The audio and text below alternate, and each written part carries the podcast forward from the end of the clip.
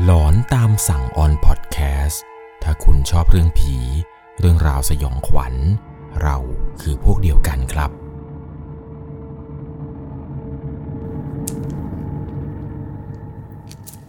สวัสดีครับทุกๆคนครับ ขอต้อนรับเข้าสู่ช่วงหลอนตามสั่งอยู่กับผมครับ 1 1 LC เรื่องราวความสยองขวัญในวันนี้ครับที่ผมจะเล่าให้ฟัง เป็นเรื่องราวที่เกิดขึ้นที่จังหวัดเชียงรายครับ เป็นเรื่องของการเล่นซ่อนหาในงานศพครับ จนสุดท้ายเนี่ยดันไปเกิดเรื่องหลอนๆเข้าให้ครับ เรื่องราวเรื่องนี้เนี่ยต้องบอกเลยครับว่าจะต้องใช้วิจารณญาณในการรับชมรับฟังกันให้ดีๆ มันเป็นเรื่องราวที่ผู้ฟังทางบ้านท่านหนึ่งครับชื่อว่าคุณแม็ก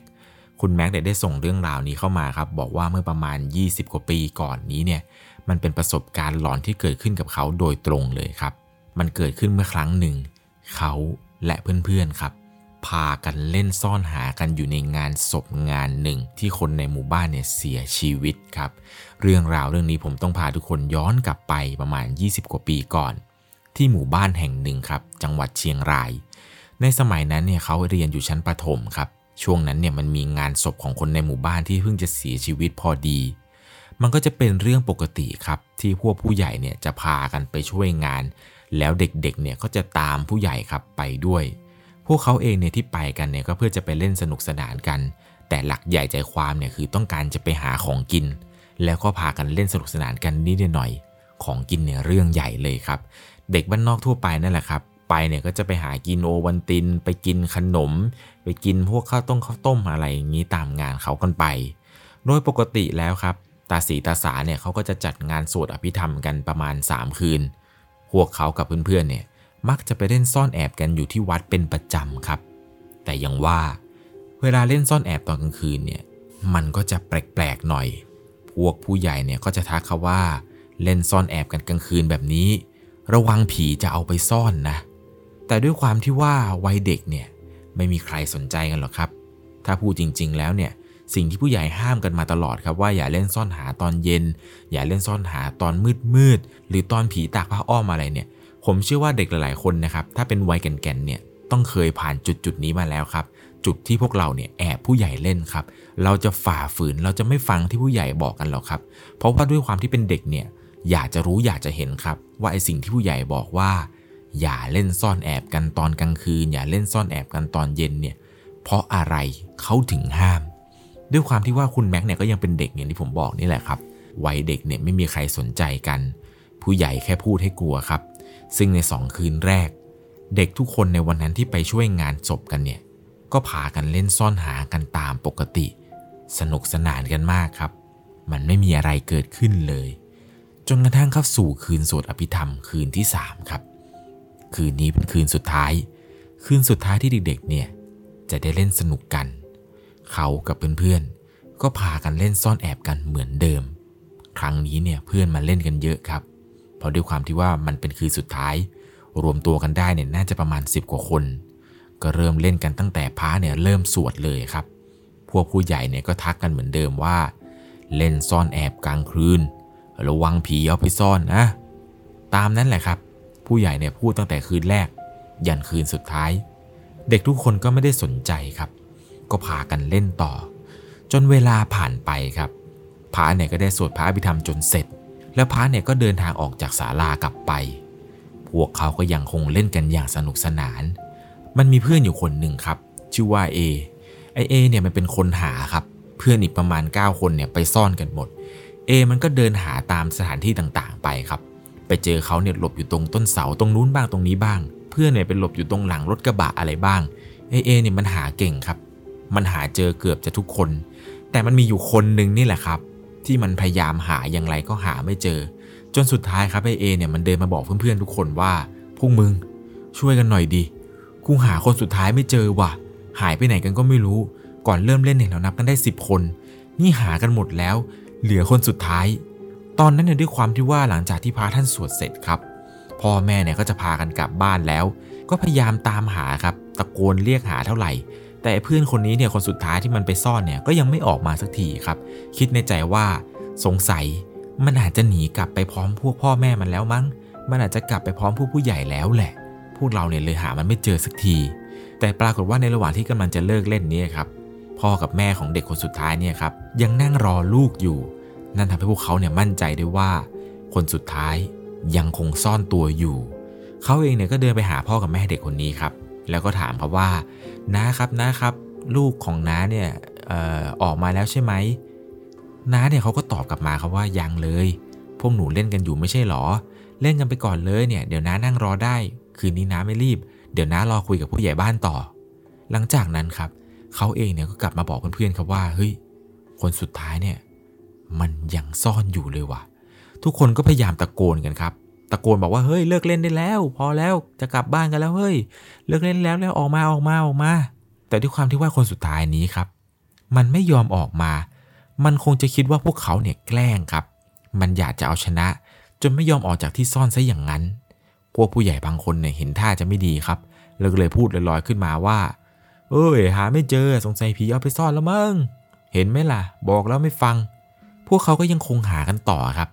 หากันอย่างขมุกขม้นเลย พยายามตามหาคนสุดท้ายนี้ให้เจอ จนพวกผู้ใหญ่นี่แหละครับ เริ่มเอะใจกันว่าทำไมเด็กๆ พากันตะโกนเรียกชื่อใครกัน แล้วก็พยายามเหมือนกับหาอะไรบางอย่าง พ่อกับแม่เด็กคนสุดท้ายที่หาไม่เจอนี้ครับ ก็เดินเข้ามาถามว่าพวกหนูหาอะไรกัน เขาเองก็สารภาพครับว่ากำลังตามหาลูกของน้าอยู่ เล่นซ่อนแอบกัน แล้วไม่รู้ว่าไปซ่อนอยู่ตรงไหน คราวนี้ครับ วุ่นวายกันทั้งงานศพเลย ทั้งเด็กทั้งพวกผู้ใหญ่ หัวดำหัวงอกเนี่ยพากันตามหากันให้ทั่วงานเลย แต่หาอย่างไรก็หาไม่เจอครับ เดือดร้อนถึงขั้นมักกะทายกครับข่าวนี้ ก็เอาพวกจานเนี่ยใส่ข้าวตอกดอกไม้ทูบเทียน มาทำพิธีขอขมาอะไรกันครับ เด็กเนี่ยก็ไม่ค่อยรู้เรื่องเท่าไหร่ ไม่รู้หรอกครับว่าพวกผู้ใหญ่เนี่ยเขาทำอะไรกัน พวกผู้ใหญ่เนี่ยบอกว่าเอาพวกข้าวตอกดอกไม้อะไรเนี่ย เอามาบอกกล่าวเจ้าที่ ขอให้ปล่อยตัวเพื่อนเขา ราะว่า ผีเอาไปซ่อน เขาเองก็ไม่ค่อยเชื่อเรื่องนี้เท่าไหร่หรอกครับ ยังคงมั่นใจว่าเพื่อนคนนี้เนี่ยมันยังซ่อน เพราะว่ามันกลัวแพ้ มันอยากจะเอาชนะครับ หากันอยู่สักพักใหญ่ แต่หาอย่างไรก็หาไม่เจอทำพิธีก็แล้วครับ มัคคทายกเนี่ยทำพิธีให้ ก็ตามหากันอีกครับ ทั้งเด็กทั้งผู้ใหญ่แล้วตอนนี้คือตามหาเด็กคนสุดท้ายคนนี้จนสุดท้ายนี่นะครับเรื่องเนี่ยมันไปเดือดร้อนถึงสับเปลอสับเปลอท่านนี้เนี่ยอยู่วัดมานานครับ แกก็เลยบอกว่าเดี๋ยวทำพิธีให้ คราวนี้ครับหลังจากที่แกทำพิธีเสร็จอะไรเสร็จปุ๊บ เขาเองกับพวกเด็กๆเนี่ยก็โดนบ่นชุดใหญ่เลยครับ เล่นกันไม่รู้เรื่อง บอกแล้วไม่ฟังว่าอย่าเล่นซ่อนหาตอนกลางคืน แล้วนี่ยิ่งมาเล่นในงานศพอีก มันยิ่งหนักเลย ในใจเนี่ยคิดว่ากลับบ้านดีกว่าวะทีแรกไม่น่าเล่นเลย พอหลังจากที่สเปเลอร์พูดเสร็จครับ พิธีอะไรก็เสร็จลงเรียบร้อยแล้วคราวนี้ครับทุกคนในงาน ก็พากันหาอีกรอบหนึ่งครับ รอบนี้เนี่ยสเปเลอร์บอกว่าให้ลองไปหาตรงในที่ที่ทุกคนเนี่ยไม่คิดว่าจะไปกัน เพราะว่ารอบนี้เนี่ยผีที่ซ่อนเด็กเนี่ยมันปล่อยออกมาแล้ว ก็พากันหาไปครับ หากันไปเรื่อยครับจากวัด จนกระทั่งได้ยินเสียงตะโกนครับ ที่มันดังมาจากข้อควายใกล้ ๆ กับงานศพ เสียงนี้ตะโกนขึ้นมาครับว่าเฮ้ยเจอแล้ว เจอแล้วทุกเจอแล้วเจอแล้ว ทุกคนต่างพากันรีบไปดูครับ ทุกคนไปถึงปุ๊บเนี่ยก็บ่นกันพึมพำพึมพำ เพราะที่ที่ไปเจอเด็กคนนี้ มันคือข้อควายเก่าของคนตาย ซึ่งตรงนั้นเนี่ยมันไม่มีใครไปซ่อนหรอกครับ มันเป็นพึงขนาดไม่ใหญ่มาก มุงด้วยหญ้าคา ผนังก็ไม่มี มีแต่ท่อนไม้ไผ่ครับที่มาทำโครงรอบล้อมเอาไว้แค่นั้น แต่ทำไม หาเท่าไหร่ก็หากันไม่เจอ จุดจุดนี้เนี่ยพยายามหากันมาแล้วครับ ชาวบ้านเนี่ยมาตามหากันแล้วรอบหนึ่งทั้งคนงานอะไรเนี่ยก็หากันมาแต่ก็ไม่เจอมาก่อนเลย แล้วทำไมไม่รู้ เด็กคนนี้ถึงมาซ่อนอยู่ตรงนี้ได้ ในใจเนี่ยก็คิดว่า เพื่อนเนี่ยมันต้องไปแอบที่อื่น พอมีคนมาตามหามันกลัวโดนบ่นโดนด่า มันก็เลยมาแอบซ่อนตรงข้อควายนี้แน่เลย แต่พอหลังจากที่เจอเพื่อนคนนี้แล้วนี่แหละครับ พวกผู้ใหญ่เนี่ยก็พาบ่นชุดใหญ่เลย แล้วก็คอยถามตลอดเลยครับว่าไปแอบอยู่ตรงไหนมาทำไมมาโผล่อยู่ตรงนี้ทำไมไม่ยอมออกมาสักทีไอเด็กคนนี้เนี่ยครับคนสุดท้ายที่ทุกคนตามหากันอยู่เนี่ย มันก็ตอบกลับมาครับว่า มันก็ซ่อนอยู่ในข้อควายนี้มาตลอดเลย ไม่ได้ไปซ่อนที่ไหน แม่ของมันเนี่ยโมโหมากครับ แล้วก็คว้าไม้กวาดที่อยู่ใกล้ๆเนี่ยมาตี เพื่อนมันเนี่ยทั้งร้องไห้ มันก็ยังพูดอีกครับว่ามันอยู่ตรงนี้จริง ๆ ไม่ได้ไปไหนเลย ซึ่งเขาเองเนี่ยก็เหลือเชื่อมากๆครับเพราะว่าจุดจุดนี้เนี่ยพยายามตามหากันมาแล้วตั้งหลายรอบ แต่หาอย่างไรก็หาไม่เจอ จนมันนึกคำที่ผู้ใหญ่พูดกันครับว่า สงสัยผีมันเอาไปซ่อน ผีน่าจะไปซ่อนจริงๆ นั่นแหละครับ เขาเองเนี่ยบอกว่าถ้าวันนั้นไม่ได้ผู้ผู้ใหญ่มาช่วยกันเนี่ย ไม่รู้จะทำอย่างไรจริง ๆ เพราะว่าพยายามตามหากันหลายรอบแล้ว สับเปลอเนี่ยก็บอกว่าเล่นอะไรกันก็ไม่รู้ พวกผู้ใหญ่ห้ามก็ไม่ยอมฟังกัน นี่แหละคือสิ่งที่ผู้ใหญ่บอก ว่าอย่าพากันเล่นซ่อนหาตอนกลางคืน มันมีพวกผีบังตา ผีเนี่ยมันจะมาเอาไปอยู่ด้วย นี่โชคดีขนาดไหนแล้วที่เจอ สับเปลอท่านนี้ครับแกก็ได้ให้ฟังครับว่าสมัยก่อนเนี่ยย้อนกลับไปประมาณ 40-50 ปีก่อนนู้นเลยนะครับคือตั้งแต่โบราณโบราณกันเลยเขามีความเชื่อกันนี่แหละครับว่าในช่วงผีตากผ้าอ้อม หรือช่วงฟ้ามืดๆเนี่ยอย่าพากันเล่นซ่อนแอบในตอนกลางคืน ในหมู่บ้านของพวกเขาเนี่ยมันมีเด็กคนหนึ่งครับที่หายสาบสูญไป เพราะว่าพากันเล่นซ่อนแอบตอนกลางคืนกับกลุ่มเพื่อนๆแบบนี้นี่แหละ มันคือสิ่งที่สับเปลอท่านนี้นี่แหละครับต้องการจะบอกว่าในสมัยนั้นที่เด็กคนนี้หายไปครับสับเปลอท่านนี้เนี่ยยังอายุเพียงแค่วัยกลางคนยังเป็นวัยรุ่นอยู่เลย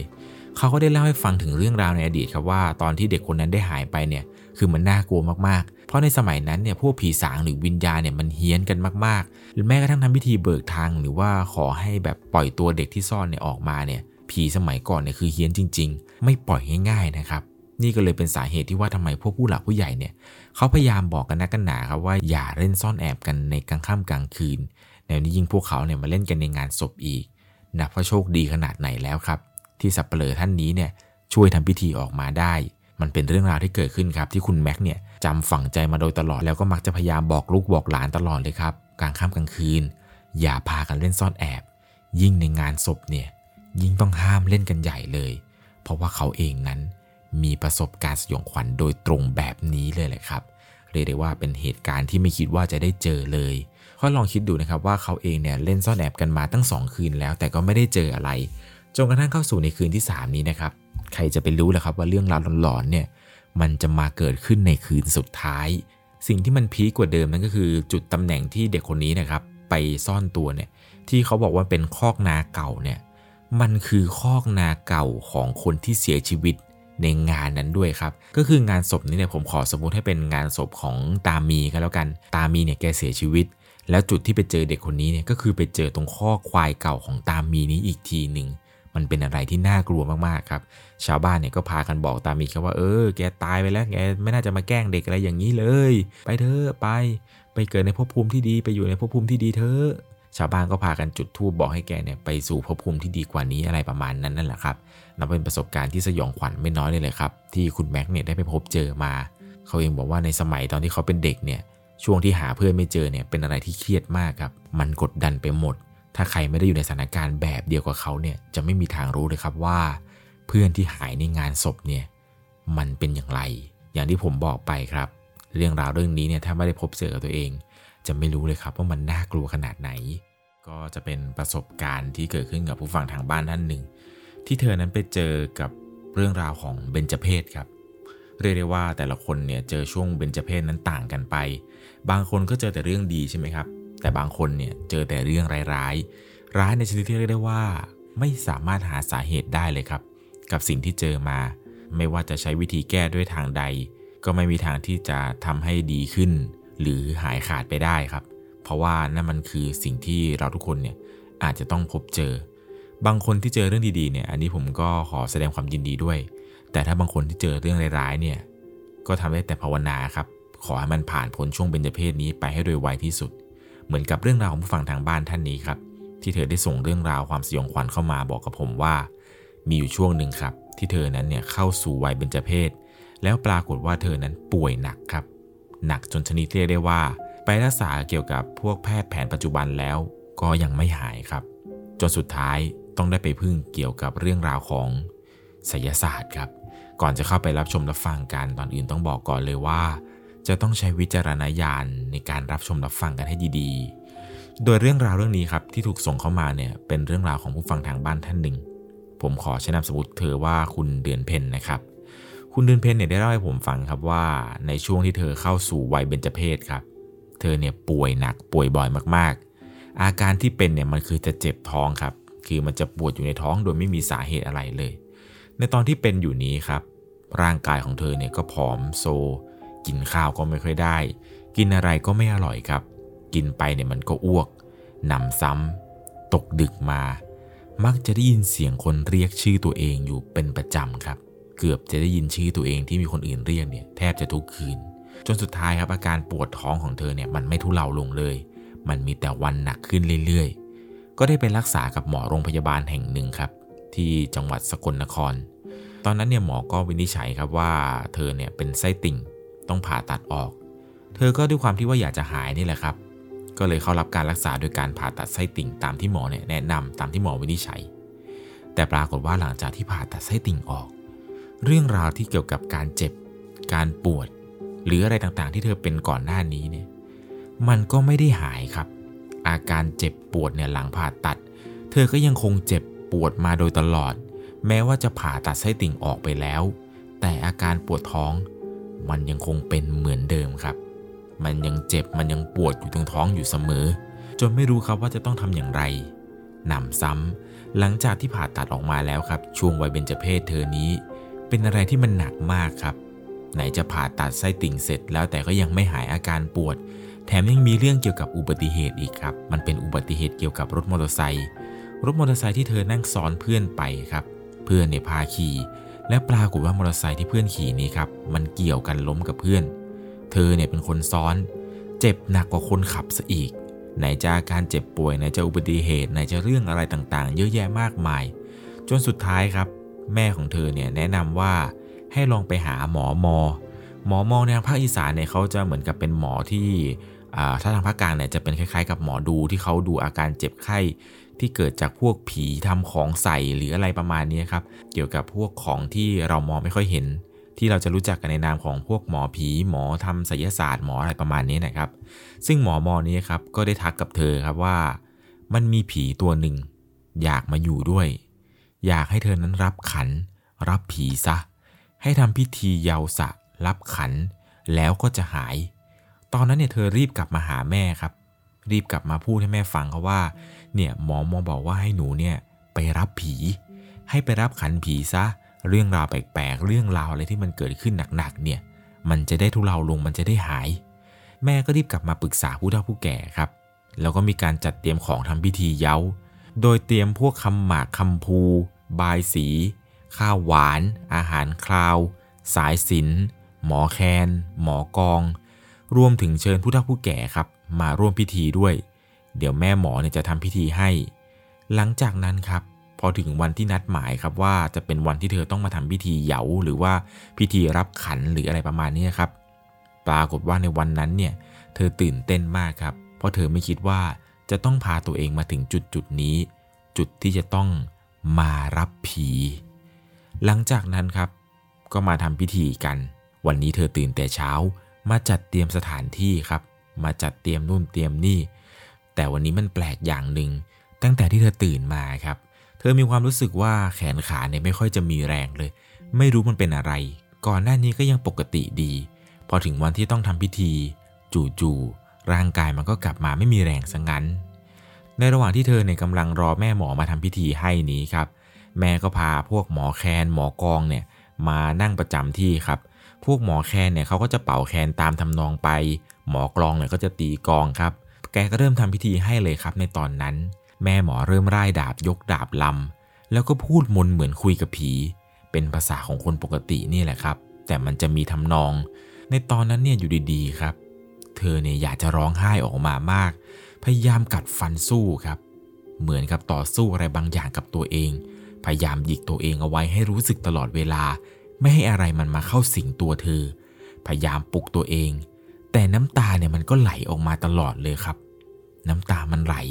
เหมือนเสียใจหรือว่าเศร้าอะไรมากๆ จนสุดท้ายครับ แม่หมอเนี่ยทำพิธีเสร็จ แล้วหันมาพูดกับเธอครับว่า หนูนี่ทำไมใจแข็งจัง ปล่อยตัวเองบ้าง อย่าไปเกรงให้เขาเข้ามาสื่อสารหน่อย เธอเงียบแล้วก็ไม่พูดครับ แล้วก็ไม่ยอมให้อะไรแบบนี้เนี่ยมันมาเข้าสิงตัวเธอด้วย แม่หมอก็ยังถามต่ออีกครับว่า ตกลงจะรับขันไหม ตอนนี้เธอ 50-50 ครับ ใจเนี่ยไม่อยากรับ แต่ผู้ผู้ใหญ่เนี่ยอยากจะให้เธอรับครับ เพราะว่าเขาเชื่อว่าผีเนี่ยมันจะมาเอาร่างเธอไป ตอนนั้นเองเนี่ยเธอกลัวมากครับ ไม่อยากจะรับเลย บอกตามตรงเลยว่า ไม่กล้ารับครับ เพราะว่าไม่กล้าไปเลี้ยงผี จนแม่หมอเนี่ยพูดกับเธออีกครั้งหนึ่งครับว่า ถ้าไม่รับ เขาจะเอาให้ตายนะ เธอก็ยังยืนกรานคำเดิมครับว่า ตายก็ตาย ไม่รับ ไม่รับยังไงก็ไม่รับ จนสุดท้ายครับ แม่ของเธอเนี่ยต้องได้มารับขันแทน สุดท้ายแม่เธอมารับเลี้ยงผีแทนเธอครับ แม่หมอเนี่ยก็เอาดาบมาตัดสายสินบนหัวเธอออก แล้วก็เอาสายสินนี้ครับ ไปคล้องบนหัวแม่ของเธอแทน แม่หมอก็บอกว่าให้แม่ของเธอนั้นปล่อยร่างให้สบายทำใจให้โล่งๆ หลังจากนั้นครับ ไม่นาน แม่ก็มีอาการผิดปกติขึ้นมาทันที อยู่ดีๆ แกก็นั่งกระพริบตาทีๆเลยครับ นั่งกระพริบตา แล้วก็พูดขึ้นมาครับว่า เอาบุหรี่ตัวหนึ่งเหล้าขาว เอาเหล้าขาวมาด้วย หลังจากนั้นครับ แม่ของเธอก็นั่งสูบบุหรี่ แล้วก็หันมาพูดกับเขาเองครับว่า อีนี่มันดวงแข็งจริง ๆ กูจะเข้ามัน มันก็ไม่ยอม กูมาเรียกมัน มันก็ด่ากู กูจะเอามันหลายรอบแล้ว แต่ดวงมันแข็งจริง ๆ เด็กในบ้านก็ดื้อจริง ๆ ช่วยมันตลอด ไม่อย่างนั้นมันตายตั้งแต่รถล้มรอบนั้นแล้ว เด็กคนที่หมายถึงว่าช่วยเธอเนี่ย เธอคิดในใจครับว่านี่น่าจะหมายถึงกุมารทองครับ กุมารทององค์ที่เธอเนี่ยคอยถวายน้ำแดงคอยถวายขนมให้ตลอด ผู้เฒ่าผู้แก่ที่อยู่ในพิธีวันนั้นเนี่ยก็พูดขึ้นมาครับว่า อย่าเลย อย่าทำมันเลยมันยังเด็กอยู่ มันไม่รู้อะไรหรอก ตอนนี้เขาจะรับขันมาเลี้ยงดูแล้ว ให้ปล่อยซะหลังจากนั้นครับ แม่ที่มีอาการผิดปกติเนี่ยอยู่ดีๆแกก็เงียบครับ เงียบไปได้สักพักหนึ่ง แม่หมอแกก็ทำนายเสียงทายต่อครับ โดยการเอาไข่ไปใส่หม้อครับ ถ้าแม่หมอขอหรือถามอะไร ถ้าได้จริงเนี่ยไข่มันจะตั้งขึ้นมาเองครับ แม้กระทั่งวางอยู่บนมือเนี่ย ถ้าเกิดว่าขอแล้วมันเป็นเรื่องจริงครับ เดี๋ยวไข่เนี่ยมันจะค่อยๆ ตั้งตั้งขึ้นมา ตอนนั้นเนี่ยเหมือนกับว่าแม่หมอครับ ก็จะขอชีวิตเธอไว้ให้ พยายามพูดเท่าไหร่ แต่ไข่เนี่ยมันไม่ยอมตั้งครับ เสี่ยงทายอยู่ 3 ครั้ง 2 ครั้งเนี่ยไม่ตั้งครับ จนครั้งที่ 3 แม่หมอบอกว่าครั้งนี้ ถ้าไข่ไม่ตั้ง จะขอไม่ได้อีกแล้วนะ ผู้เฒ่าผู้แก่ครับ ก็ช่วยกันพูดกับผีที่เข้าสิงในตัวแม่ของเธอว่า ขอเด็กซะอย่าทำอะไรมันเลย อยากได้อะไรจะหาให้ จนแม่ของเธอครับ ก็พูดออกมา ปริปากออกมาครับว่า กูอยากได้ชุดหม้อห้อม ผู้เฒ่าผู้แก่ก็เลยพูดว่าเดี๋ยวหาให้ แม่หมอก็เริ่มทำนายเสียงทายอีกครั้งหนึ่งครับ ทีนี้จู่ๆไข่ก็ตั้งครับ ไข่เนี่ยมันค่อยๆตั้งขึ้นมา มันแปลกมากครับ เพราะว่าสองครั้งก่อนเนี่ยมันไม่มีท่าทีที่จะลุกขึ้นมาเลย ซึ่งสองครั้งก่อนนี้ครับแม่หมอเนี่ยพยายามทำทุกวิถีทาง แต่ไข่ก็ไม่ตั้งเลย พอครั้งที่สามนี้มันตั้งได้เนี่ย ทุกคนก็แปลกใจเหมือนกันครับ แต่ก็คิดในแง่ดีคือคำขอที่ทุกคนต้องการเนี่ยมันก็จะเป็นจริง พอหลังจากจบคำทำนายนี้ครับ แกก็เอาไข่ที่ตั้งอยู่ในหม้อนี้ครับ เอามาตอกให้ทุกคนดู พอแม่หมอตอกออกมาครับ ในไข่ที่จะเป็นสีใสๆแล้วก็ไข่แดง แต่ปรากฏว่า ในไข่ลูกนี้ครับ มันเป็นเหมือนกับเป็นไข่เลือด ข้างในเนี่ยมันเต็มไปด้วยเลือดเลยครับ แทนที่จะเป็นไข่ไก่สีใสๆแต่ข้างในนี้มีแต่เลือด เธอเนี่ยแปลกใจมาก เพราะว่าไข่ฟองนี้ครับ แม่ของเธอเนี่ยเป็นคนไปซื้อมาจากตลาด เพื่อที่จะมาทำพิธีในวันนี้เพราะหลังจากพิธีเย้าหรือพิธีเหยาเสร็จลงเนี่ย อันนี้ผมต้องขออภัยด้วยนะครับ ที่ผมไม่สามารถออกเสียงได้ถูกต้อง เพราะว่าผมก็เพิ่งจะเคยได้ยินชื่อพิธีกรรมนี้เหมือนกัน หลังจากพิธีเสร็จลงนี้ครับ วันต่อมา แม่เนี่ยก็มีการตั้งศาลครับ แล้วก็เรียกว่าศาลผีทำอาหารคาว ขนมหวาน บุหรี่จุดไว้หนึ่งมวน เหล้าขาวใส่แก้วไว้หนึ่งแก้ว แล้วก็พวกหมากพลูทูบเทียนจำปาอะไรเนี่ยใส่ไว้ในจานครับ โดยที่แม่เนี่ยจุดเทียนหนึ่งเล่ม แล้วก็วางอาหารต่างๆ เอาไว้ จะเลี้ยงแค่ปีละหนึ่งครั้งเท่านั้นครับ เป็นการประกอบพิธีเลี้ยงผี โดยจะเข้าพิธีเลี้ยงผีที่แม่หมอจัดขึ้นครับ แต่เลี้ยงอาหารจะเลี้ยงเฉพาะตามโอกาสที่เราอยากเลี้ยงครับ หลังจากนั้นมา เธอเองเนี่ยก็ไม่เคยได้ยินเสียงคนเรียกชื่อตอนกลางดึกอีกเลย หรือว่าเห็นอะไรแปลกๆผิดปกติเนี่ย เธอก็ไม่ได้เห็นเลยครับ นับตั้งแต่วันที่แม่เนี่ยไปรับเลี้ยงผีแทนเธอครับ เรียกได้ว่ามันเป็นประสบการณ์ที่เธอนั้นจำฝังใจมานานเลย เกี่ยวกับเรื่องราวของวิญญาณที่จะมาเอาเธอไปอยู่ด้วยในช่วงวัยเบญจเพศในช่วงวัยเบญจเพศเนี่ยแต่ละคนเนี่ยเจออะไรแปลกๆมากันเยอะครับ ผมเชื่อได้ว่าหนักกว่าผู้ฟังทางบ้านท่านนี้เนี่ยก็มีคนเจอเหมือนกัน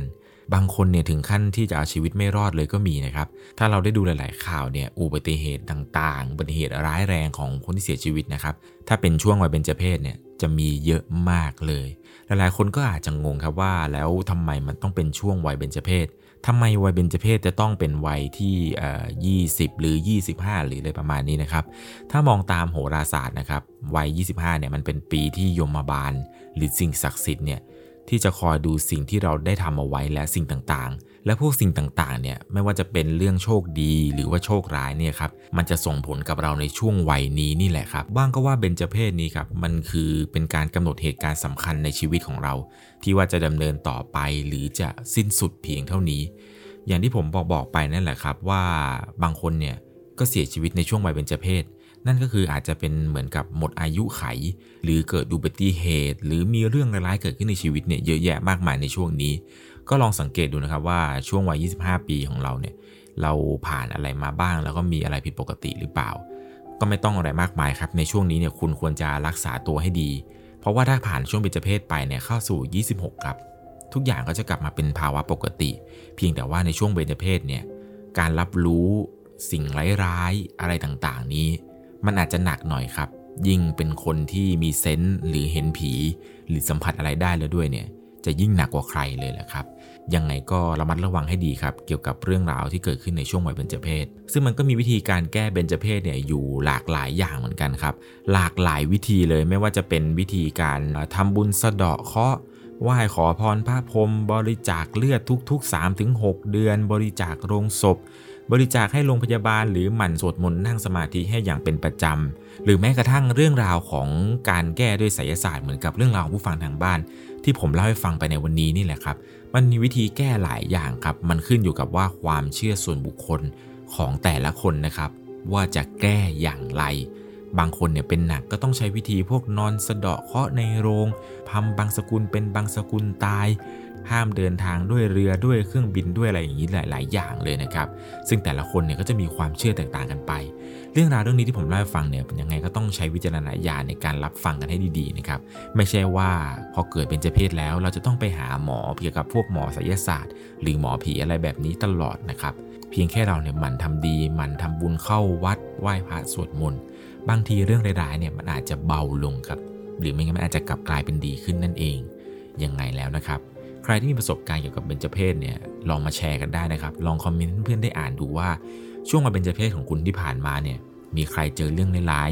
หรือมีใครเจอเรื่องอะไรที่หนักๆมาแล้วบ้างยังไงแล้วคอมเมนต์ให้เพื่อนได้อ่านกันหน่อยนะครับ เดี๋ยวยังไงถ้าเกิดคอมเมนต์ไหนน่าสนใจเป็นวิทยาทานได้เนี่ย เดี๋ยวผมจะปักหมุดไว้ให้ด้านบน ให้ได้อ่านกันเช่นเคยครับสำหรับในค่ำคืนนี้ ก่อนที่จะจากกันไป ถ้าคุณชอบเรื่องผี เรื่องราวสยองขวัญ เรา คือพวกเดียวกันครับ ไว้โอกาสหน้า เดี๋ยวเรามารับฟังเรื่องราวหลอนๆกันใหม่สำหรับในค่ำคืนนี้ นอนหลับฝันดี สวัสดีครับ สามารถรับชมเรื่องราวหลอนๆเพิ่มเติม ได้ที่ YouTube c h anel 1 LC ยังมีเรื่องราวหลอนๆที่เกิดขึ้นในบ้านเรา รอให้คุณนั้นได้รับชมอยู่นะครับ